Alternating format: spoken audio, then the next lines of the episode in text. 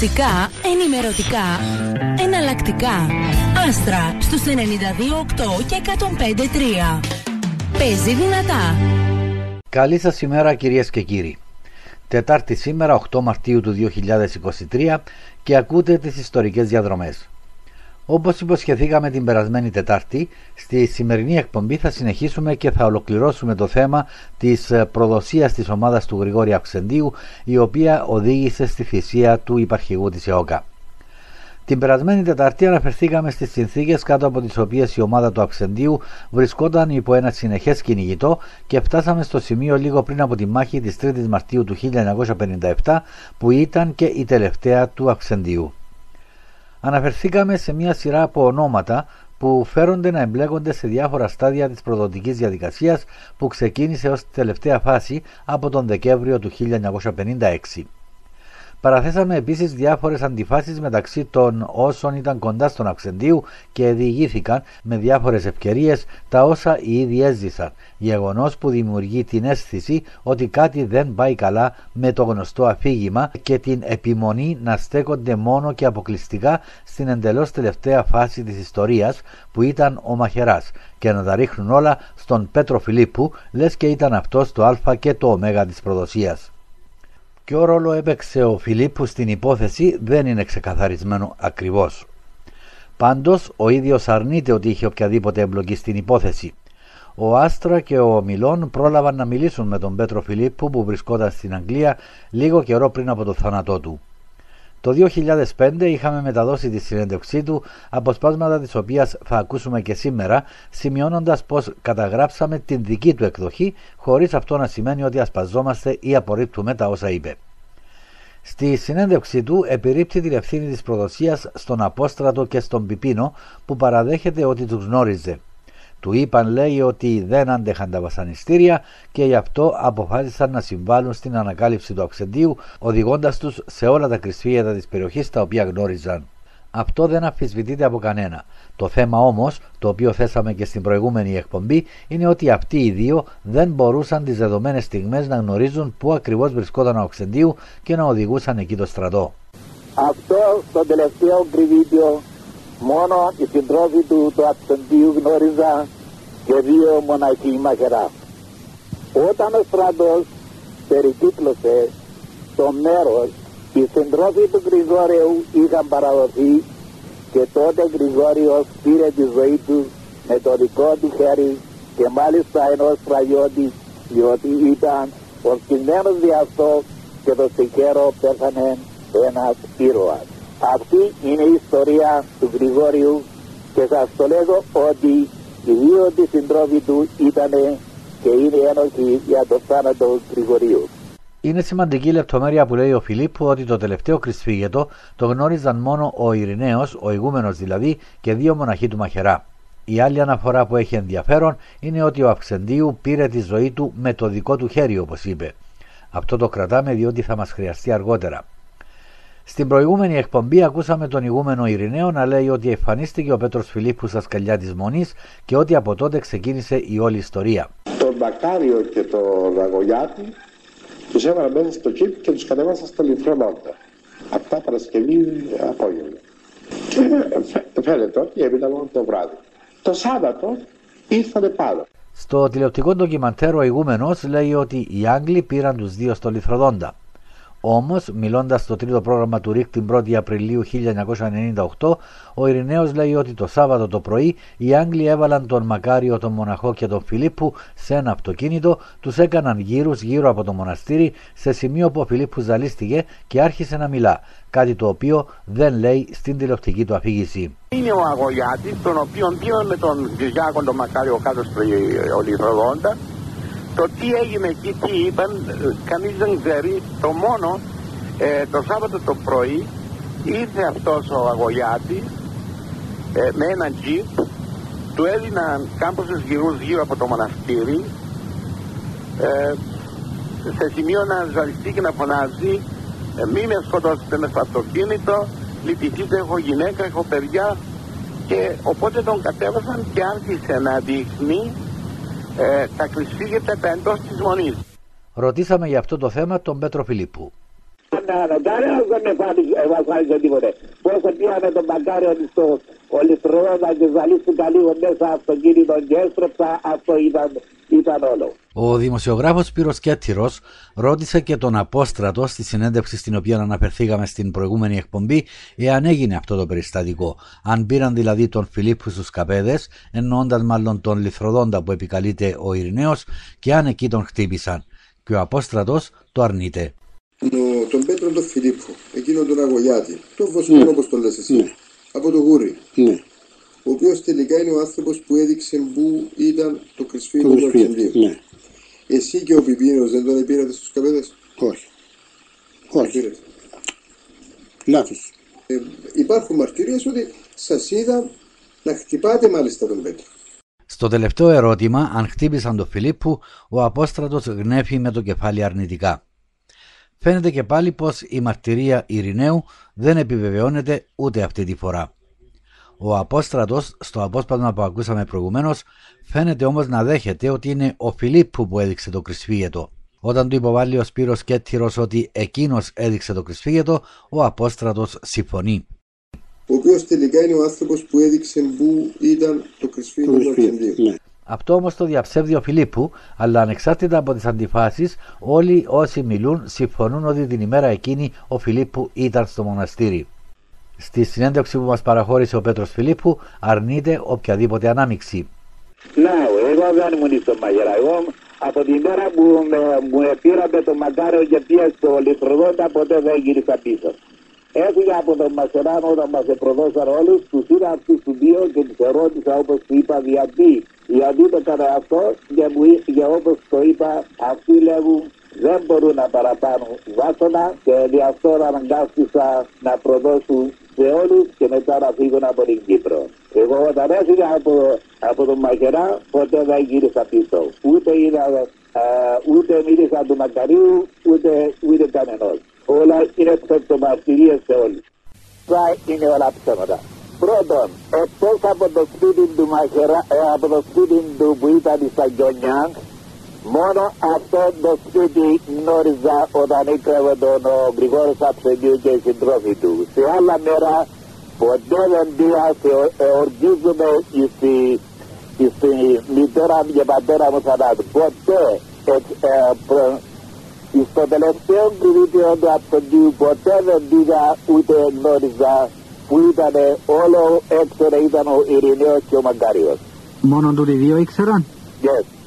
Διότι, ναι. ε, κοίταξε τι να όταν οι, αυτοί οι συντρόφοι τους ήταν uh, εκβαλωθεί στο στρατό, right? Ναι. Τότε, uh, τότε στα, όλα ήρθαν εναντίον και ο Γρηγόρος Αψεντίου που ε, ε, πήγε και έκτισε κάπου σπίτι που εκκρυβόταν μόνο αυτοί οι δύο ξέραν ο Ειρηναίος και ο Μαγκάριος. Εγώ, yes, έφυγα από τον Μασεράνο όταν μας προδώσαν όλους, τους είδα αυτούς τους δύο και τους ερώτησα όπως του είπα γιατί. Γιατί το έκανα αυτό και, μου, και όπως το είπα αυτοί λέγουν δεν μπορούν να παραπάνουν βάσανα και δι' αυτό αναγκάστησα να προδώσουν σε όλους και μετά να φύγουν από την Κύπρο. Εγώ όταν έφυγα από από τον Μαγερά ποτέ δεν γύρισα πίσω. Από την πλευρά του, ο Αυγουστής Ευσταθίου επιμένει ότι ο προδότης ήταν ο Φιλίππου, ο οποίος, όπως λέει, ήταν ο μοναδικός που γνώριζε την ακριβή τοποθεσία που κατασκευάστηκε το κρυσφύγετο.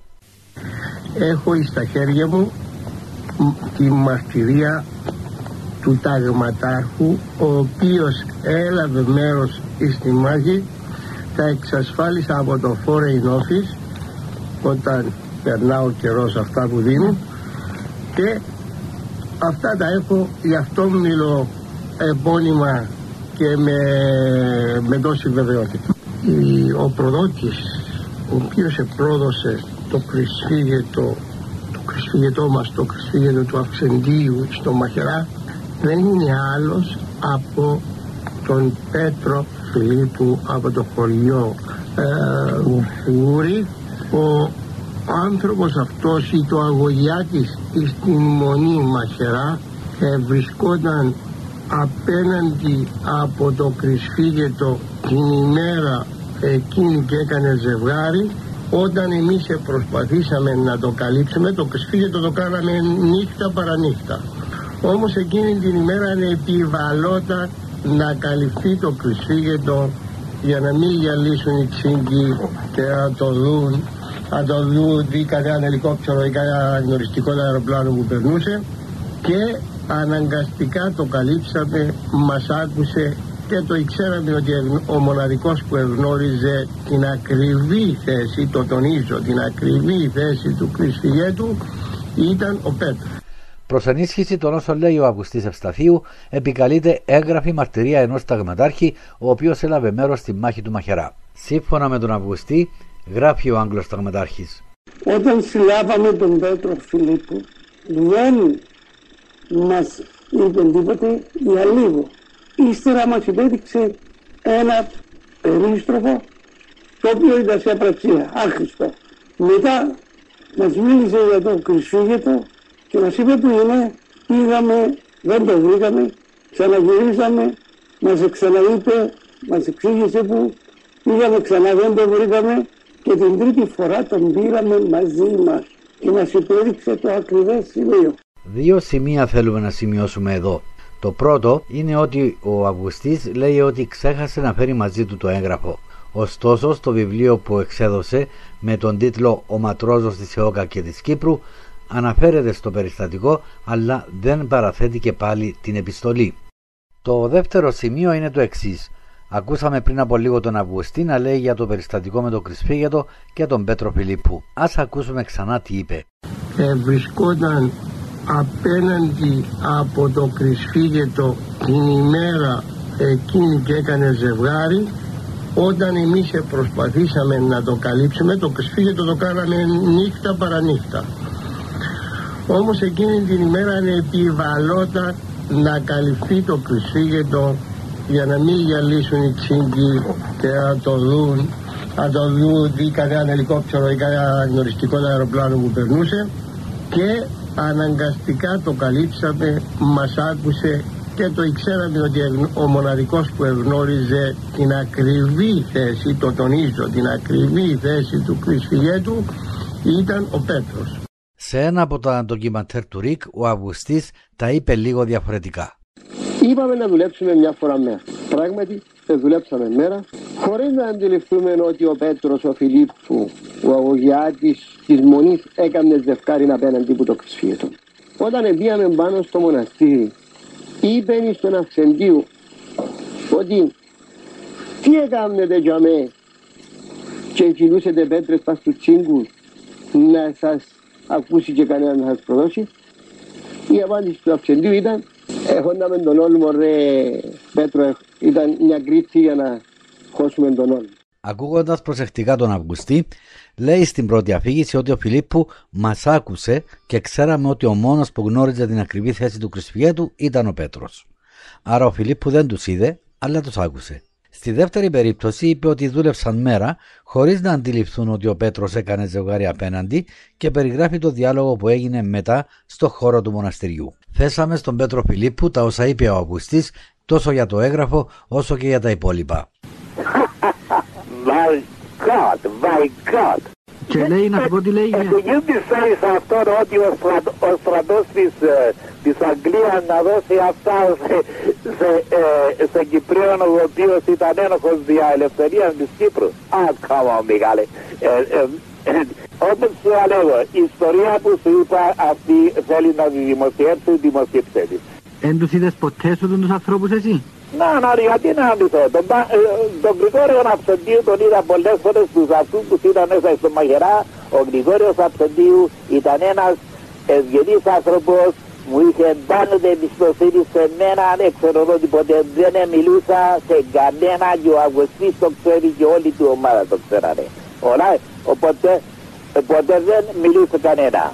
Τους έπαιρνα, τους έπαιρνα, ποτέ δεν θα αρνηθώ τίποτε. Τους έπαιρνα φαγίνη στον, στο βουνό του Μπαχεράν και όταν ήθελα να πάρει τίποτε. Αλλά στα κρυβίτια τα άλλα ποτέ δεν γνώριζα. Σου οργίζουν ότι ποτέ δεν ξέρα. Ούτε είμαι, ούτε είμαι ένοχος για το θάνατο του Ιωριού. Οι δύο τους συντρόφοι είναι ένοχοι.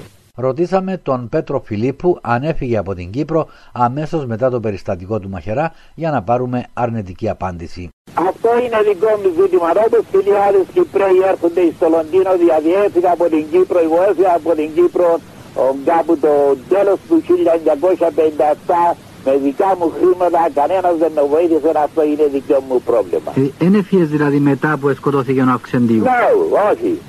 Δεν έφυγα. Ναι. Εγώ είμαι στην Κύπρο στα τελευταία, τα τελευταία για αυτά. Γι' αυτό είναι δικό μου πρόβλημα. Δεν θέλω το όνομα μου να παρουσιάζεται πούποτε και ο Αυγουστής ό,τι για μπει είναι όλα θέματα. Όμως ο Φιλίππου δεν φαίνεται να λέει την αλήθεια, αφού υπάρχουν μαρτυρίες για την παρουσία του εκεί. Τι έκανε όμως εκεί τη μοιραία μέρα; Ας προσέξουμε τις δύο αναφορές του Ειρηναίου και του Πάτερ Σάβα. Εμένα καταρχήν με κρέμασαν από ένα μπαρκόνι κάπου 10 μέτρα ύψος και από εκεί με φοβέριζαν ότι θα με αφήσουν να πάω προς το βάθος για να σκοτωθώ αν δεν τους έλεγα που είναι ο Αυξεντίου. Αυτοί όταν είδαν ότι από εμάς τους μοναχούς δεν μπορούσαν να αποκομίσουν τίποτα, ε, πήραν αυτόν τον αγωγιάτη και τον ε, έφεραν εδώ πέρα και αυτός καταρχήν όπως ε, ε, έδειξε δεν ήθελε να προδώσει αλλά οι Άγγλοι όταν άρχισαν και τους έλεγαν αυτοί τον, όταν τον έφεραν τον έστησε, έστησαν ένα μέρος εδώ και δύο αξιωματικοί του έθεσαν τα πιστόλια στη, στην κεφαλή και του λένε ότι τώρα εντός πέντε λεπτών αν δεν πας εσύ ο ίδιος να μας πεις που είναι το χρυσφύρο θα σε εκτελέσουμε με επιτόπου. Μετά τον έφερα και ακούαμε, αυτός έσανε τα πόδια του που περπατούσε. Φορούσε κάτι τις αγκαροποδίδες. Και όταν περπατούσε, έσανε τις ποδίδες του και ακούσαμε το θόρυβο που τους έπαιρνε και τους λέει, λέει στον Τούρκο τον διερμηνέα, να είναι εις αυτό το δωμάτιο για τον αριθμό 6 ήταν το κρυσφύγετο που σας διέφυγε την άλλη φορά ο Αψαντίου. Μπήκανε μέσα, τώρα τι κουβέντιασα, τον ακούσαμε πάλι που έστειλε τα πόδια του και πήγε στο φούρνο. Αλλά στο φούρνο δεν είχαμε τίποτα. Και λέμε τι τους παίρνει τώρα στο φούρνο; Και οι δύο αναφέρονται στο τι έπραξε ο Πέτρος Φιλίππου στο μοναστήρι. Σημειώνουμε ότι ο Πάτερ Σάβα ουσιαστικά λέει ότι τον εξανάγκασαν να μιλήσει. Αλλά και ο Ειρηναίος, αν και δεν το αναφέρει αυτό, είναι φανερό από όσα λέει ότι ο Φιλίππου προσπάθησε να παραπλανήσει τους Άγγλους. Όμως εκείνο που μετρά είναι το αποτέλεσμα. Στο άλλο ντοκιμαντέρ του Ρίκου, ο Πάτερ Σάβα λέει ότι ο Φιλίππου δεν τους έδειξε το κρυσφύγετο αλλά την κατεύθυνση. Όμως, όπως είδαμε και πριν, την κατεύθυνση την ήξεραν σχεδόν όλοι όσοι ήταν στο μοναστήρι και όχι μόνο. Σε αυτό το σημείο μπαίνει η αναφορά του Πάτερ Χρήσανθου, του καλόγερου του Μαχερά, ο οποίος επειδή έλειπε στην Ελλάδα, ο Αυξεντίου πήρε τα ράσα και την ταυτότητά του. Μιλώντας στο ρεπορτάζ του Αλφα Κύπρου από την Ελλάδα όπου βρισκόταν, ρωτήθηκε για τον Ειρηναίο και έδωσε μια απάντηση που μας αφήνει άφωνους. Ποια ήταν η σχέση σας εσάς με τους καλόγερους και τον ηγουμένων Ειρηναίο; Δεν ήταν όπως έπρεπε. Γιατί; Φοβόμασταν. Γιατί; Φοβόμασταν τον ηγούμενο. Γιατί; Συγγνώμη. Ή το φύλαγγλος. Βιάσαμε πολλές φορές να πηγαίνει με τους Άγγλους παρά με τους αγωνιστάς. Και φοβόμαστε. Κρατιόμαστε. Μετά το φοβέρισε ο Αυξεντίου, του λέει ηγούμενε, ή θα αλλάξεις ή θα το κάνω κιούκι το μοναστήρι σου. Και φοβή, φοβήθηκε αυτά όλα. Μα εγώ θέλω να βοηθήσω την, ε, την οργάνωση και εγώ, ε, ναι, ίσα ίσα σας αγαπώ και αυτά όλα. Ναι, αγαπάς, αλλά κάνεις ορισμένα πράγματα που μας προδίδεις κιόλας. Οφείλουμε να πούμε πως μετά τη συνέντευξη ο Αυγουστή Ευσταθίου διέψευσε τον Χρυσανθό όσον αφορά το ότι ο Ειρηναίος ήταν φύλαγγλος, λέγοντας ότι ο Αυξεντίου του είχε πει του Ειρηναίου να συμπεριφέρεται φιλικά προς τους Άγγλους.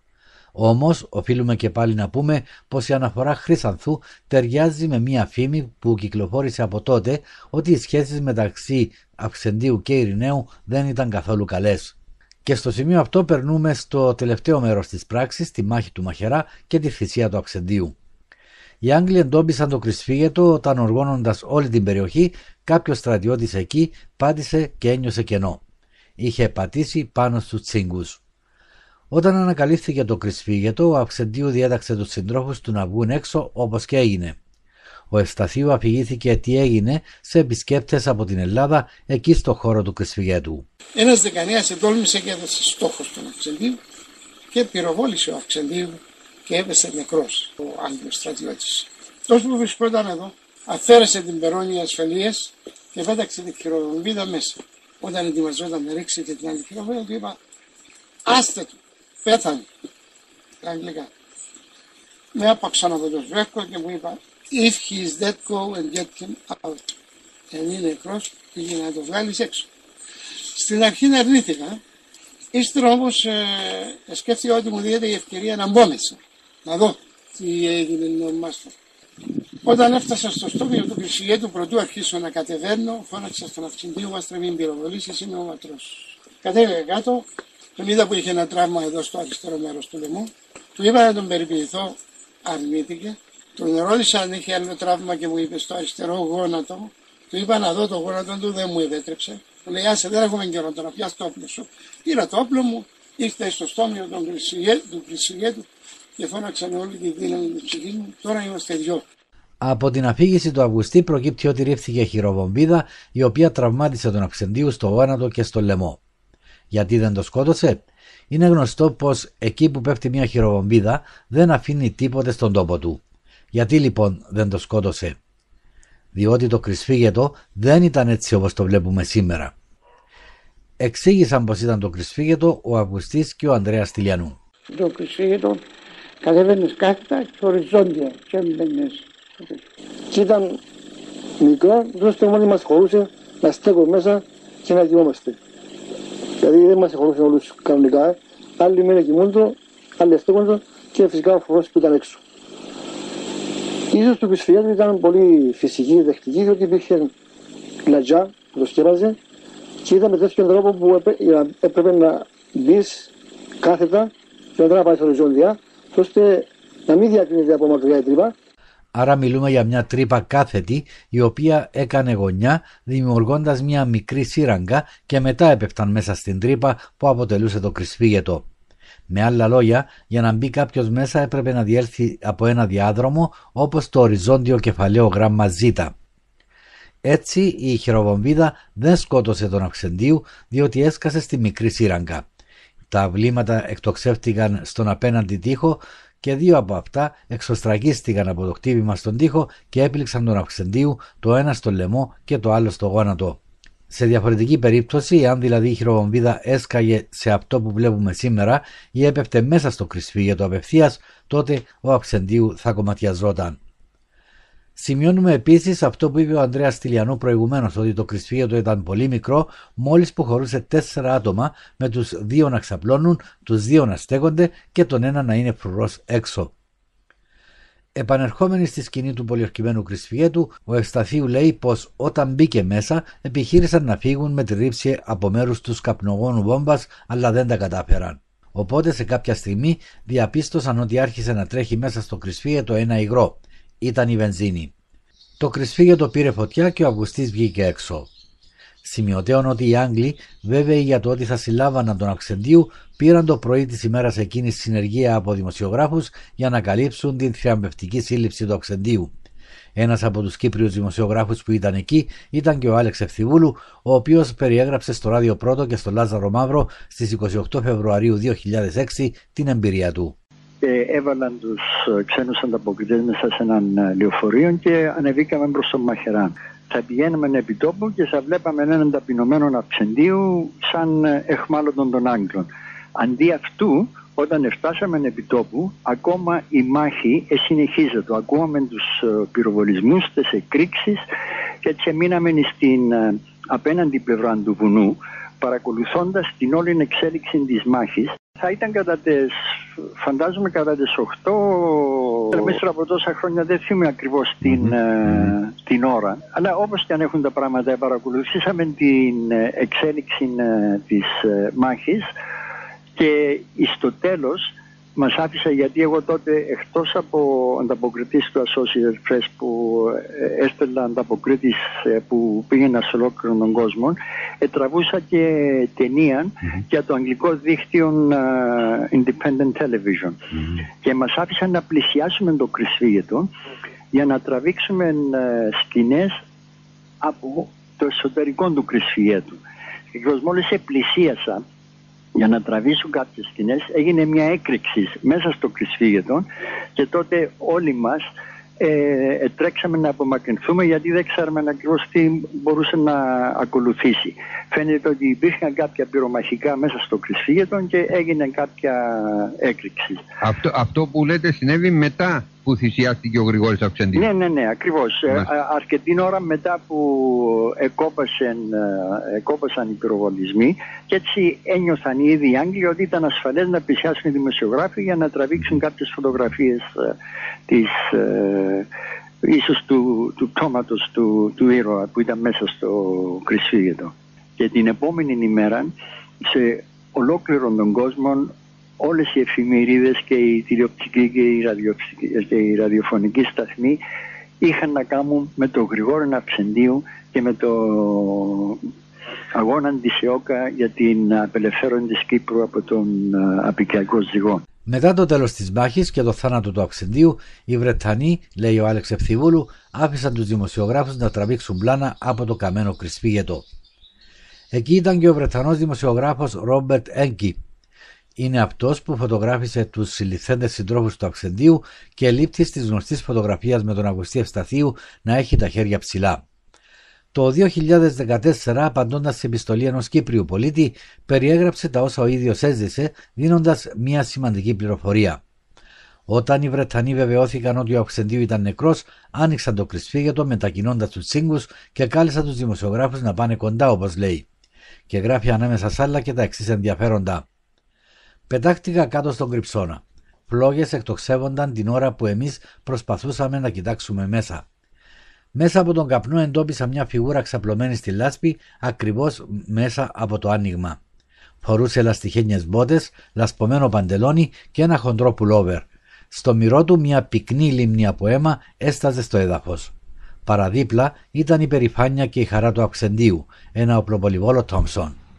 Ένας δεκανέας αναποδογύρισε το πτώμα. Στο μέτωπό του υπήρχε μια τρύπα που είχε περάσει μια σφαίρα, σκοτώνοντα τον Ακαριέα.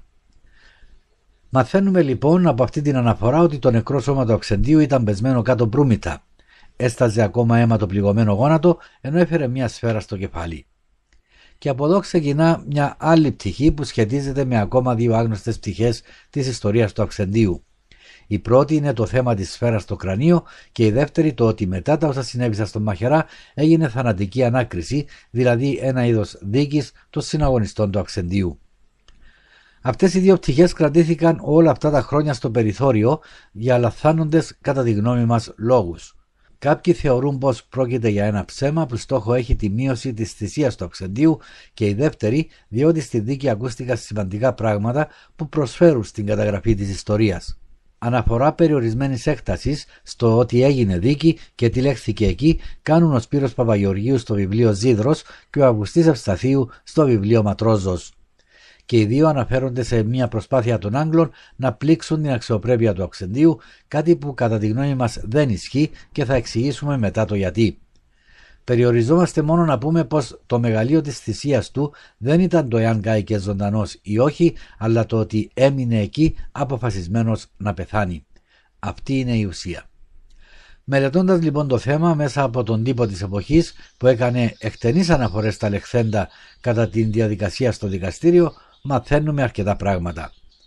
Το πρώτο ενδιαφέρον είναι ότι σύμφωνα με τις εφημερίδες, οι σύντροφοι του Οξεντίου, Ανδρέας Τηλιανού, Αυγουστής Ευσταθίου, Αντώνης Παπαδόπουλος και Φιδίας Σιμεωνίδη οδηγήθηκαν στο δικαστήριο την 1η Απριλίου του 1957. Η κατηγορία όπως διαβάζουμε στην εφημερίδα Έθνος δεν σχετιζόταν με το ότι ήταν τρομοκράτες όπως τους χαρακτήριζαν οι Βρετανοί ούτε ότι έλαβαν μέρος σε μάχες και σκότωσαν στρατιώτες αλλά ότι είχαν στην κατοχή των όπλα, βόμβας και σφαίρας και ότι συναναστρέφοντο με πρόσωπον έχουν υπό τον έλεγχο του πολεμοφόδια. Με άλλα λόγια, δεν κατηγορήθηκαν απευθείας οι ίδιοι οι σύντροφοι του Αξεντίου ως συμμετέχοντες στην ΕΟΚΑ, αλλά η κατηγορία επικεντρώθηκε αποκλειστικά στον Αξεντίου.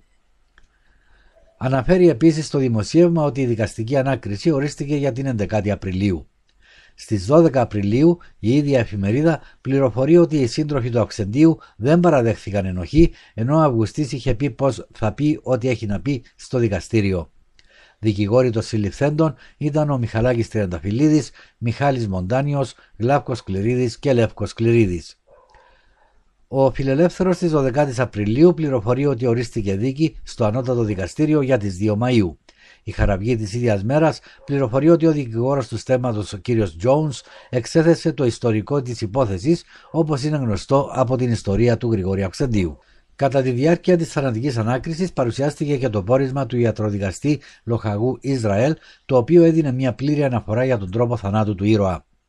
Διαβάζουμε ανάμεσα σ' άλλα στο απόσπασμα που δημοσίευσε στο βιβλίο του ο Σπύρος Παπαγεωργίου ότι το δέρμα του κρανίου του νεκρού, τα μαλλιά και το πρόσωπο ήσαν απανθρακωμένα. Στην αριστερά πλευρά της κεφαλής υπήρχε τραύμα 15 εκατοστομέτρων περιλαμβάνων των αριστερών κρόταφων και, και το αριστερό μέτωπο. Το περιεχόμενο του κρανίου εφαίνεται το διαμέσου του τραύματος και ο εγκέφαλος και οι μήνυγκες είχαν υποστεί σοβαρά εγκάβματα. Ο αριστερός οφθαλμός είχε εξοριχθεί και ήτο απειθρακωμένος. Το αριστερό νοστούν της παριάς ήτο σπασμένο. Εις το δεξιόν κρόταφο υπήρχε τραύμα εισόδου σφαίρας, εις δε των αριστερών αντιστοίχως τραύμα εξόδου.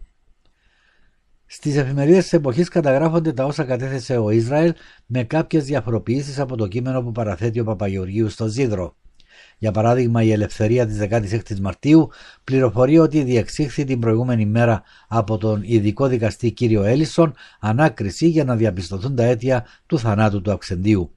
Εκ μέρους της οικογένειας γράφει παρέστη ως παρατηρητής ο δικηγόρος Μιχαλάκης Τριανταφυλλίδης. Αναφερόμενοι στο τελικό πόρισμα του ιατροδικαστή για την αιτία θανάτου του Αυξεντίου, η εφημερίδα γράφει ότι ο θάνατος προήλθε εκ διαμπερούς τραύματος, προκληθέντος υποσφαίρασης στο κρανίο, η οποία κατά πάσα πιθανότητα επιρροπολήθη εκ του ιδίου. Συνεχίζει δε γράφοντας ότι εις ερώτηση του κυρίου Τριανταφυλλίδη, ο ιατρός Ισραήλ είπε ότι δεν δύναται να αποκλείσει την πιθανότητα ότι το τραύμα επί του κρανίου δυνατόν να προεκλήθη υποσφαίρα εκραγήσεις συνεπία της πυρκαγιάς.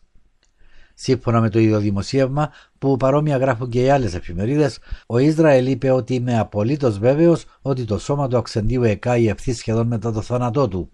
Ο θάνατος συνεπίας του υποσφαίρας προκληθέντος τραύματος επί του κρανίου υπήρξε ακαριαίο.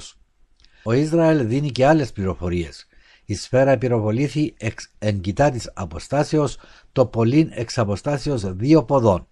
Δεν ανέβρον σφαίραν εντός του κρανίου, αλλά ανέβρον μίαν σφαίραν παρά των λαιμών του φωνευθέντο, η οποία ήταν αδύνατο να προεκάλεσε το μοιραίο δεν δύναμε να είπε ποιου διαμετρήματος ήτο η ανεβρεθήσα σφαίρα, αλλά κατά πάσα πιθανότητα ήτο διαμετρήματος 0,45 εκατοστών. Στη συνέχεια κατέθεσε ο υπολογαγό Γκάτουιν, ο οποίος ήταν παρόντας στη μάχη. Είπε ότι όταν καταλάγιασαν οι φλόγες, προσέγγισε το κρυσφύετο και εκεί είδε το πτώμα του οξεντίου περίπου δύο ιάρδε από το στόμιο του κρυσφύετου. Στη θέση που βρισκόταν πρόσθεσε, δεν ήταν δυνατόν να βληθεί από σφαίρες που έρχονταν από έξω. Στη συνέχεια μίλησε ο πατέρας του Αξεντίου, ο οποίος είπε πως αναγνώρισε το γιο του στο νεκροτομείο και αμέσως μετά ο Μιχαλάκης Τριανταφυλλίδης, ο οποίος ετήθηκε όπως καταθέσει και ο Αυγουστής Ευσταθίου για τις συνθήκες θανάτου του Αξεντίου. Τότε ο ιατροδικαστής Έλισον είπε ότι είναι βέβαιο ότι ο θάνατος του Αξεντίου οφείλεται σε τραύμα από σφαίρα στην κεφαλή. Πρόσθεσε ότι ο Αξεντίου κάηκε μετά το θάνατό του.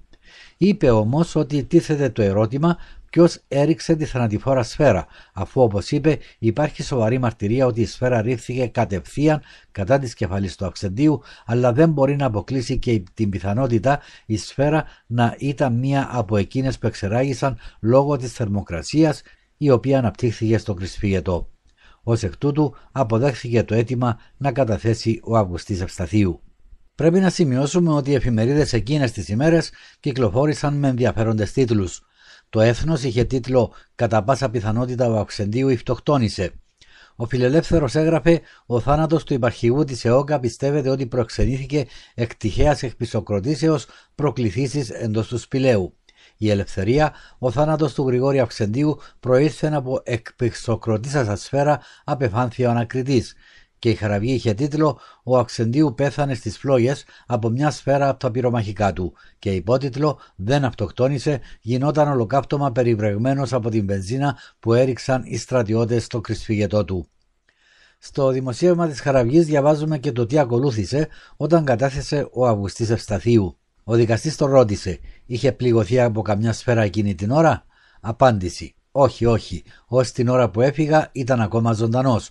Μιλούσε ενώ και όταν. Ερώτηση, από το απόθεμα των σφαιρών που ήσασταν στο κρυσφύγετο εξεράγει καμία; Απάντηση, μέχρι την ώρα που βγήκα από το κρυσφύγετο δεν εξεράγει καμία σφαίρα. Είμαι απολύτως βέβαιος ότι ο Αυξεντίου δεν πληγώθηκε από σφαίρα. Ερώτηση, όταν βγήκες από το κρυσφύγετο μετά την πυρκαγιά, σε ποια κατάσταση βρισκόταν ο Αυξεντίου; Απάντηση, ήταν ζωντανός μέσα στις φλόγες. Τριανταφυλλίδης, πρόσεξε στον Αυξεντίου να πυροβολεί τον εαυτό του με το όπλο του. Απάντηση, ο ήρωας Αυξεντίου δεν ήταν από τους ανθρώπους που αυτοκτονούν. Τριανταφυλλίδης, πρόσεξες ότι ήταν σε απόγνωση ο Αυξεντίου. Απάντηση, ποτέ δεν βρέθηκε σε απόγνωση ο ήρωας Αυξεντίου και μέχρι της τελευταίας του στιγμής είχε το θάρρος του και ήταν ακμαίος. Τριανταφυλλίδης, εσύ δεν περιβρέχθηκε από την βενζίνη.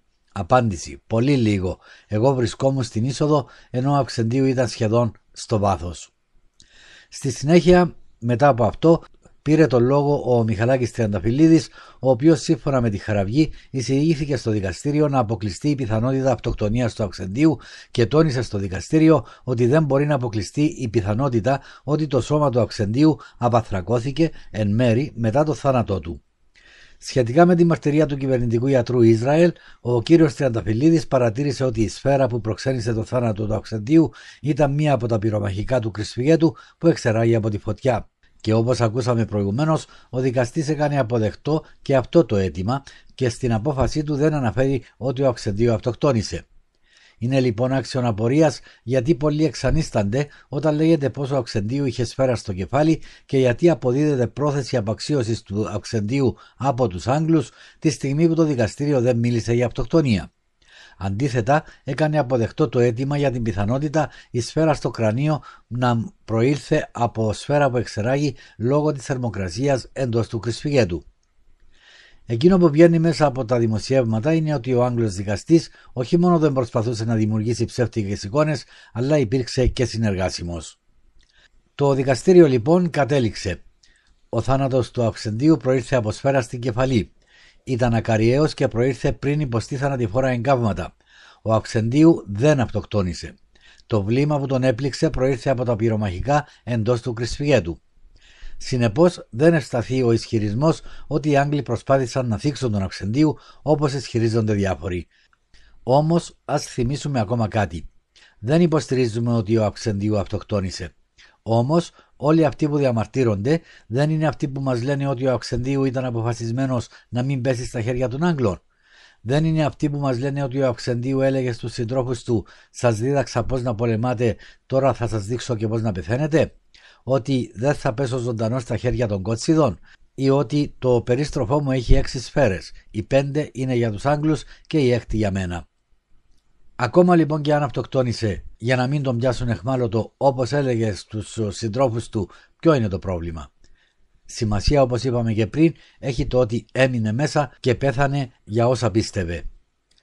Θυμίζουμε ότι στο ντοκιμαντέρ του Ρίκ υπάρχουν και δύο αναφορές, η μία του Στέλιου Παπαχριστοδούλου και η άλλη του Παπαχριστόδουλου Αυγουστή, που λένε τα εξής.